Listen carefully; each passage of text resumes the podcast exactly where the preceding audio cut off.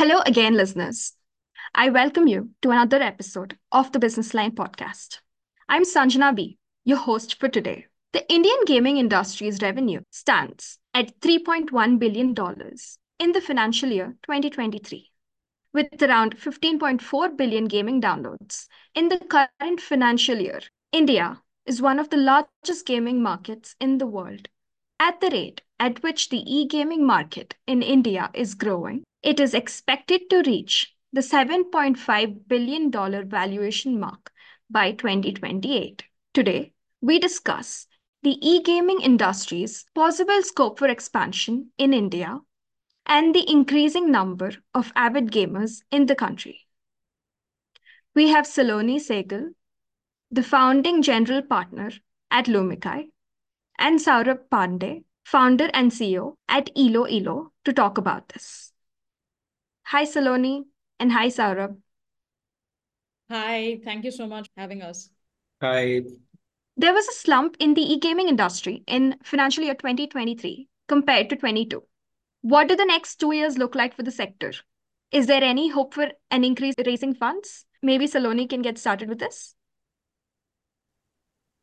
Yeah, sure. Well, well, thank you so much for having us and for that question. You know, broadly, look, the way we have viewed and mapped the market, and, you know, you quote some of the numbers from our report, and what we've seen is a depth and breadth in the market beyond what was previously thought of, right? Initially, you know, whenever looked at the India market, investors looked at the India market, all they saw was uh, real money gaming uh players or gamers who were interacting with games in a way which was very cash in, cash out based. However, through the course of our research, and this is, you know, with, with knowledge partners like Google, and we've undertaken consumer research as well, we've discovered that there is a far greater depth and breadth to the ecosystem than was previously thought. Not only are there companies who are building games, but there are also number of companies now which are building platforms and using games in a very, very different way. You know, Saurabh can talk a little bit about Elo Elo in that form, but, you know, we have seen now the emergence of transaction-led gaming, which is led by I A Ps, ad-based revenues. We see virtual gifting, virtual tipping, and we see the industry expand beyond just what was skill-based gaming to Uh, broader gaming led by mid-core games, core games, by social gaming platforms, uh, game streaming platforms, tools tech, infrastructure companies, and companies which are now leveraging games for, let's say, frontier tech, whether it's being used in blockchain, whether it's being, whether it's uses frontier tech like mixed reality or even generative A I.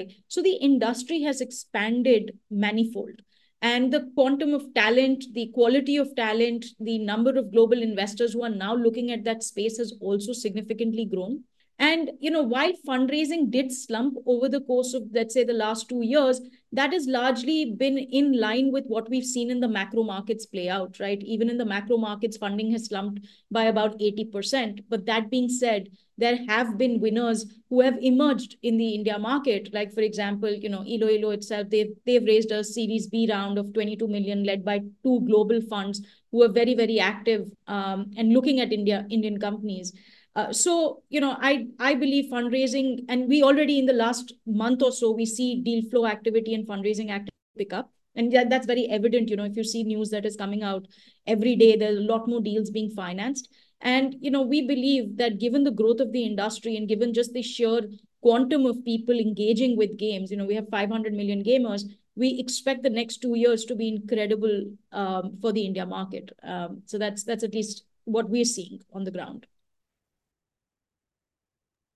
Thank you, Saloni. Saurabh? Yeah. Um, hi, Sanjana. Uh, and again, thank you so much for having me here. Um, I think Saloni has summarized it really well. Uh, I'll just add a couple of thoughts of mine as a platform play, right?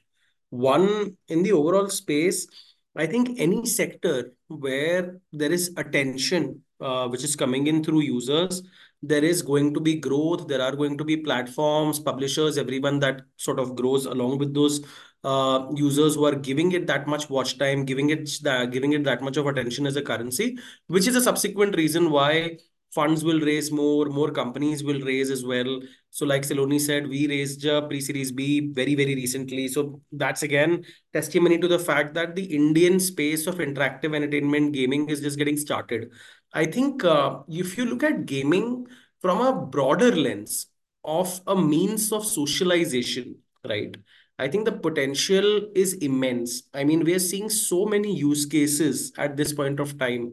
Like if I speak from the behalf of what I see at Elo Elo, we believe that we are looking at use cases of gaming to connect with newer people who share common interests, to talk to hosts, et cetera. And then new models emerge. It's not the traditional real money gaming models at all.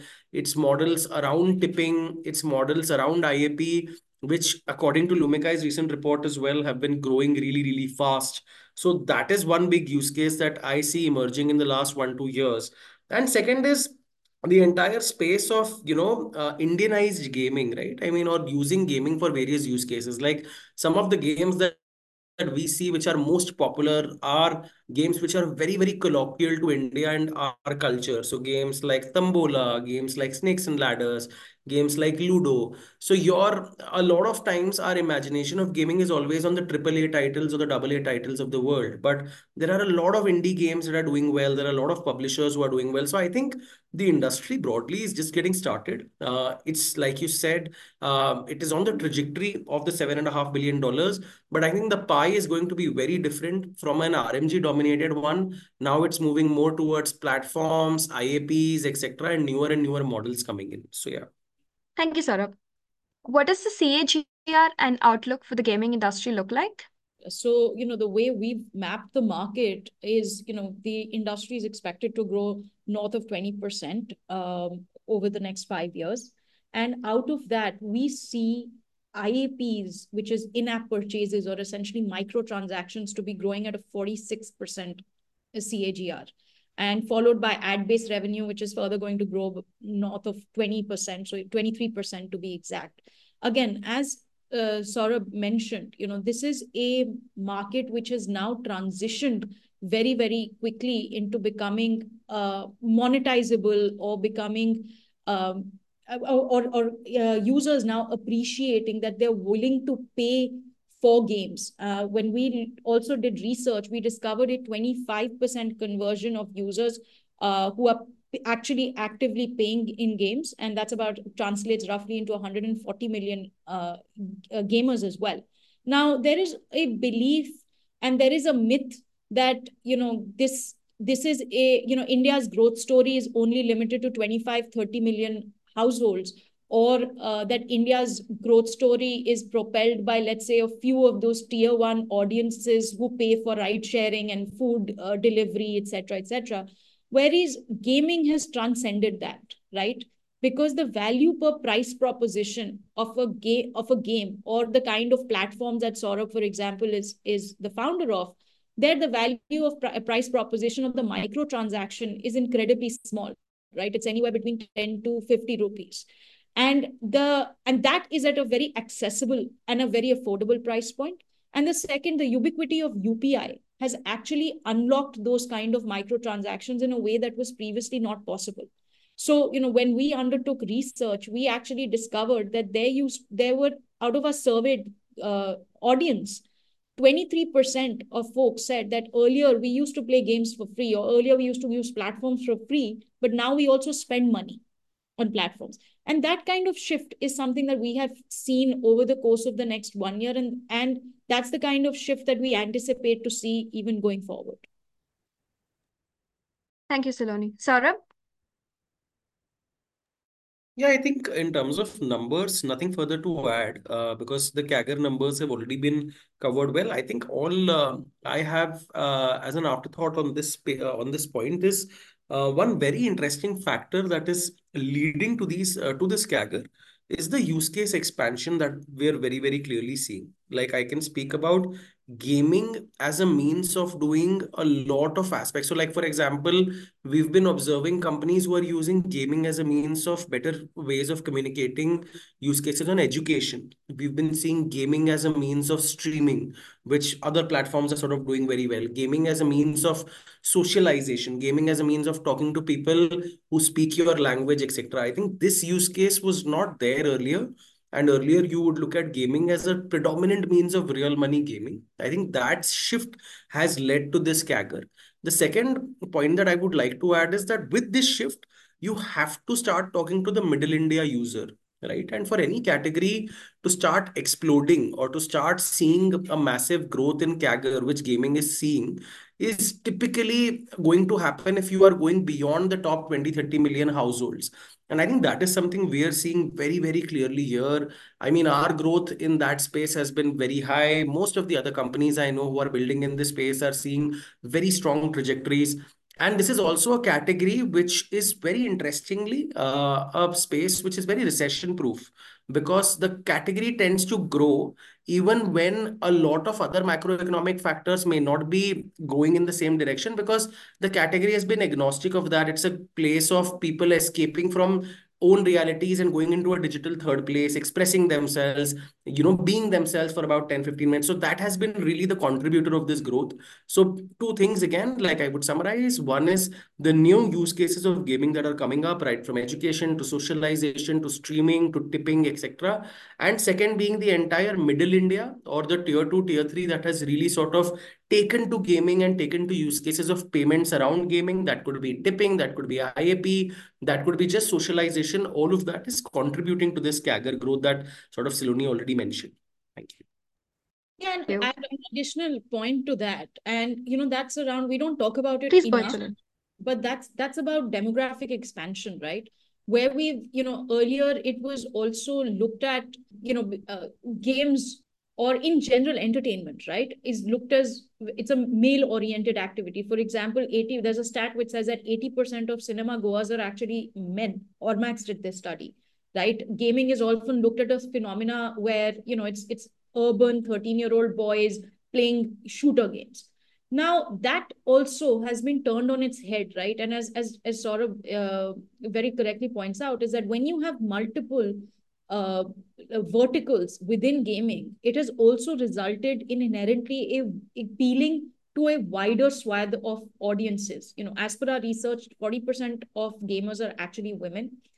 And when we look at even companies like Elo Elo, for example, forty percent or, or, or more, sort of correct me if I'm wrong, but uh, that user base is also female. I think seventy, eighty percent of their creators are women, right? So that demographic expansion often gets hidden amongst the headline numbers.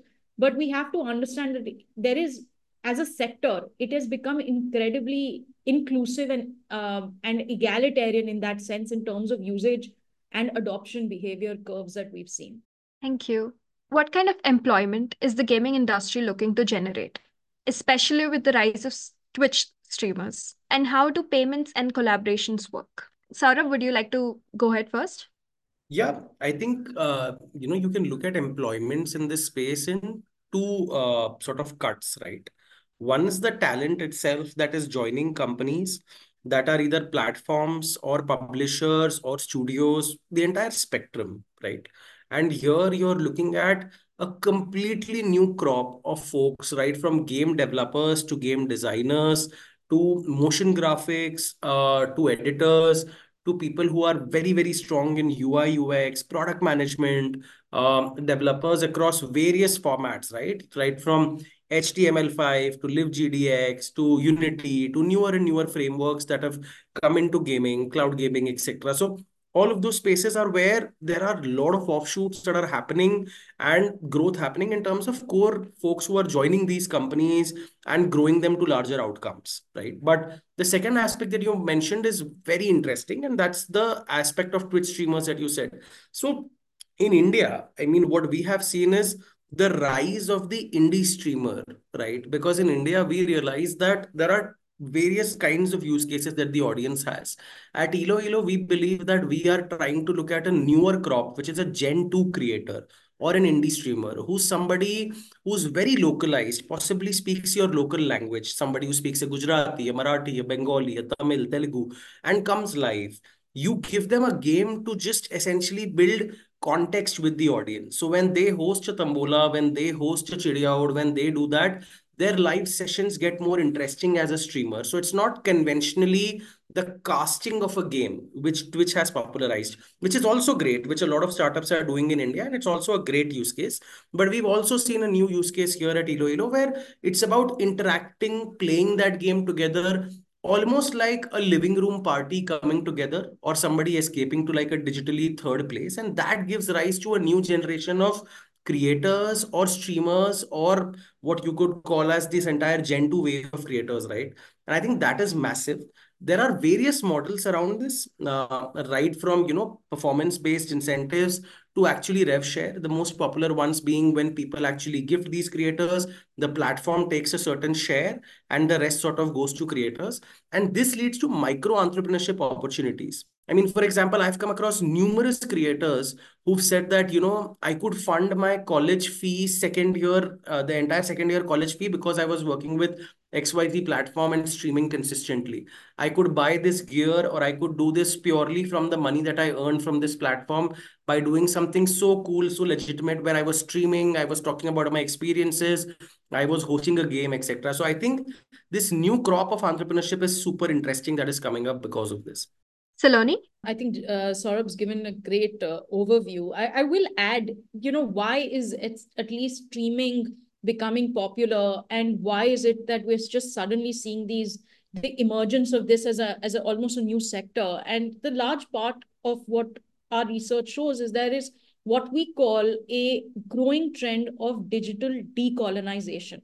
And when I say digital decolonization, what I mean by that is that we see more and more Indians taking pride in their, uh, you know, identities, in their Indianness, and that could come in any form, whether it is, um, you know, local language, whether it's just your aesthetic, whether it is, you know, your, your local community. But there is almost a decoupling from what we are seeing from, let's say, there, it's no longer about, let's say, blindly copying the West, but it's about creating and really appreciating what is very Indian. So whether it's playing Indian games or, you know, being on platforms like in Elo Elo, we also have a platform called Loco, which is a more of a game streaming platform for, for mobile first triple A titles where they stream games like B G M I and Free Fire and G T A. And there is room for both. And both have very distinctive audience spaces, and both have very distinctive uh, use cases as well. And this goes back to, again, you know, a demographic expansion, a depth, but also an increasing pride in, let's say, you know, being very uh, nuanced or being very Indian in the way you are do undertaking this. We're not aping the West anymore. You know, we there are a number of Hindi game streamers, a uh, number of creators, like even on Saurabh's platform, you know, which are playing Sam Sidi, Chidiya or Tolmol Ke Bol, who are coming on. Um, appealing to a wide swath of, of users. And, you know, I think that depth um, and that kind of cultural mindset needs to needs to be recognized and acknowledged. And that in itself will propel, you know, employment and entrepreneurship opportunities in, in the sector. Recently, there was an imposition of twenty-eight percent G S T on online real money gaming. What are some other challenges the gaming industry is facing? Saurabh? Um, I think no comment on this from my end because we don't qualify for that twenty-eight percent G S T piece. Uh, no comment from my end. I think Saloni can possibly add from an industry perspective.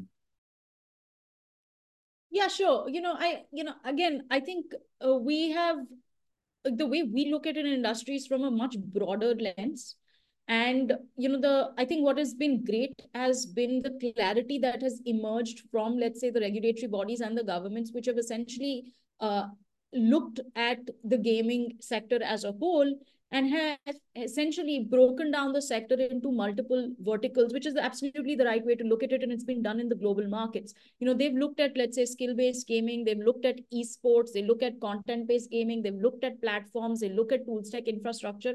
And they've essentially come up with a taxation policy, which is essentially focused on the R M G or the skill-based gaming sector. And they've essentially created rules around it.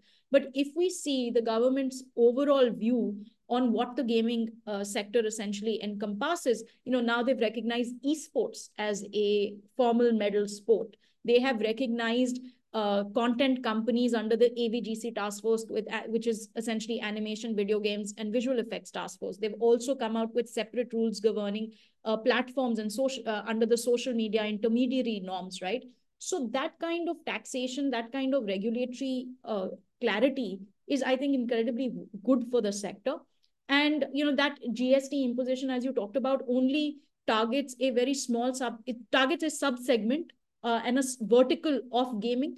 But in any case, when we see user journeys of, you know, how they are moving towards gaming, we see a lot of migration from, let's say, gamers who were essentially playing real money games to other formats of gaming, whether it's content-based. We're also seeing, you know, esports do very well in the in the country. We're also seeing the emergence of unique platforms like, you know, Elo Elo and so on and so forth. So, uh, you know, the I think that kind of subdivision and sub-verticalization of the broader ecosystem is a very good thing because it recognizes the depth and the distinctions between the various verticals. What is the extent of A I influence on game design? Will this affect the requirement of actual designers? Saloni? You know, I it's a really interesting question. It's something I think we, we grapple with. Uh, I, and I think something I'm sure our portfolio founders think about as well. And I'd love to get Saurabh's view on how, you know, they're looking to integrate A I into their pipelines. And, you know, there are two thoughts. One is, how does A I integrate into current technical uh, pipelines uh, which where you already have existing products, right? Now, if you are very, you have, you're a legacy business, you've been running for, let's say, you know, ten years, there's a lot of legacy architecture, you, there's a lot of technical debt. Um, so the possibility of integrating A I into those pipelines is probably harder, but definitely there are room in gaming companies, particularly where, let's say, three D asset generation or concept art or, you know, technical art, uh, where, uh, or Q A, for example, where A I can definitely be augmented into pipelines. But there is a new crop of companies which are emerging as A I first, and they are leveraging A I and game mechanics in a wholly different way, right? For example, we have a company called Supernova, where they essentially use generative A I to create real-time interactive tutors for educational curriculum to train, to teach kids, right? It's a far cry from what traditional edtech was. And, you know, this is a company which is essentially starting their module with spoken English, and the ch child is interacting with a real-time uh, A I tutor who gives interactive assignments, they play games, and they're learning English, uh, curriculum-based English in a really fun manner, and with actual learning outcomes, right? And this is a business which is already growing thirty to forty percent month on month. Now, they are A I first. And there is also room for companies who are going to be, let's say, using A I first in terms of game design. However, the more complicated part, which is product, U I, U X, level design, monetization balances, will still require human intervention. I don't believe it will quite overtake it, but there is definitely room. And we see more and more companies adapt uh, A I into their pipeline. But I, I'd be very curious to hear what, what Saurabh's doing, because I know they're doing some really cool stuff as well. Yeah, uh, sure. I, I'll add on to uh, two aspects around this, right? One is what we believe is possible in this space from the pure answer to your question, which is on game design, et cetera.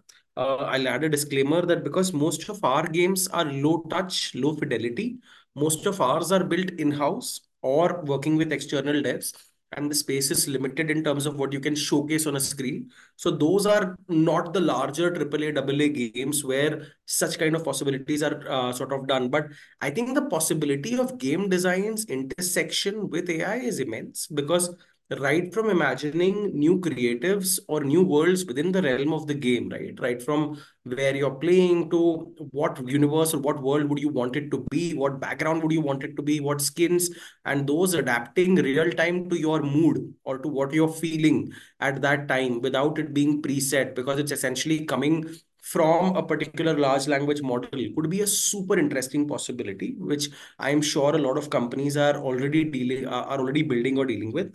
what we see, because we are in this uh, live streaming and games sort of as an enabler to conversation spaces, the use of A I for two very interesting use cases.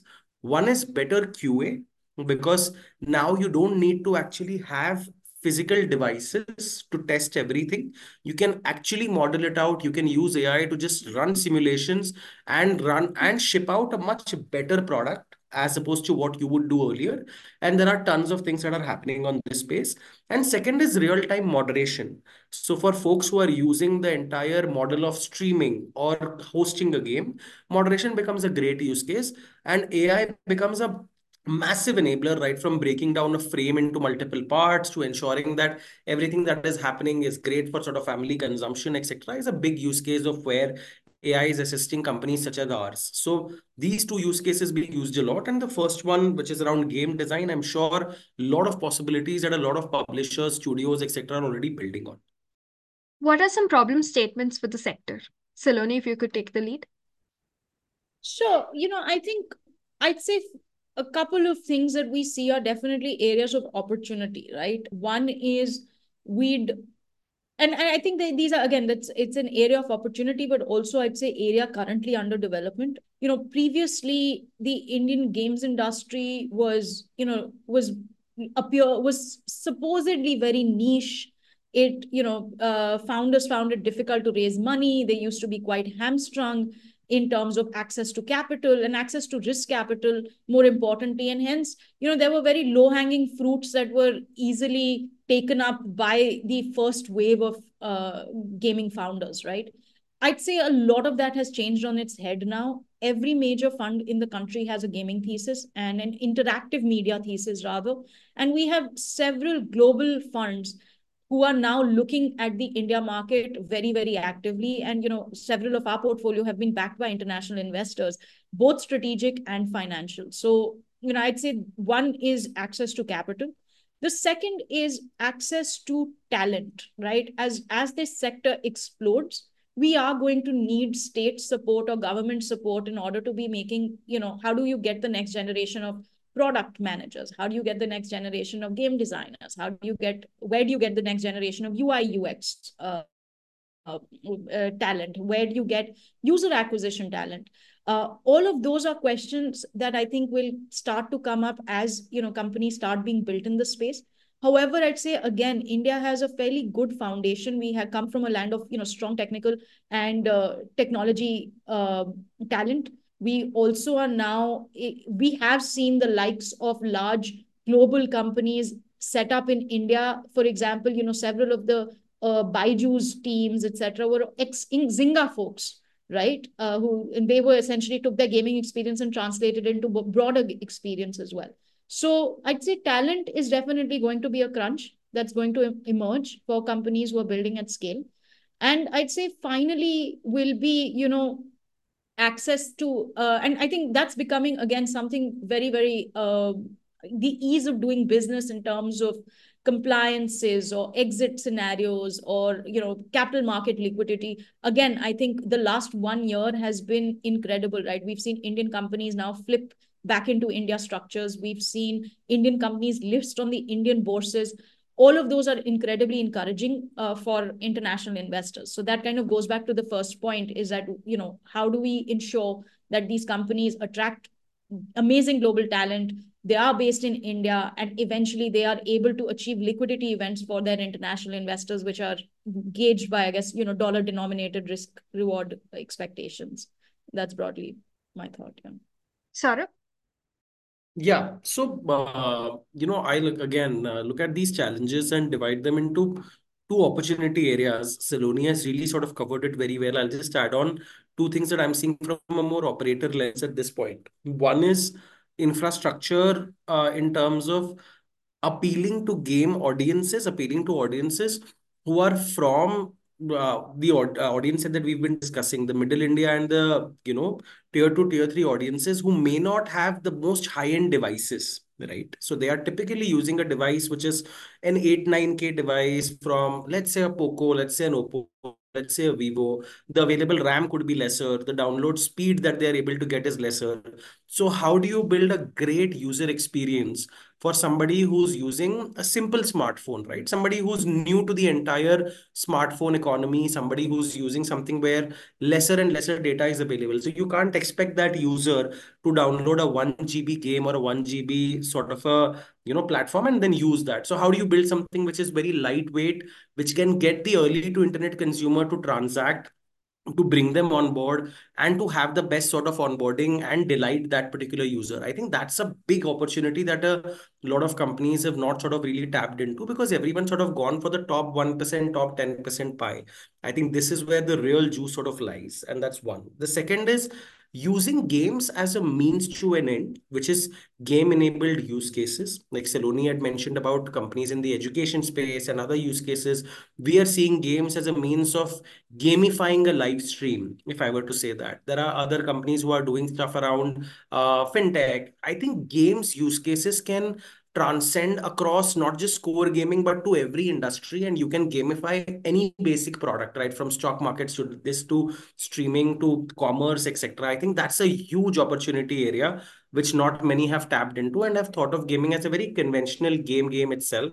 Looking at that from a game design and game economics point of view and transcending it to more and more categories is a massive opportunity unlock. So I think, yeah, these two come top of my mind. That's it for today.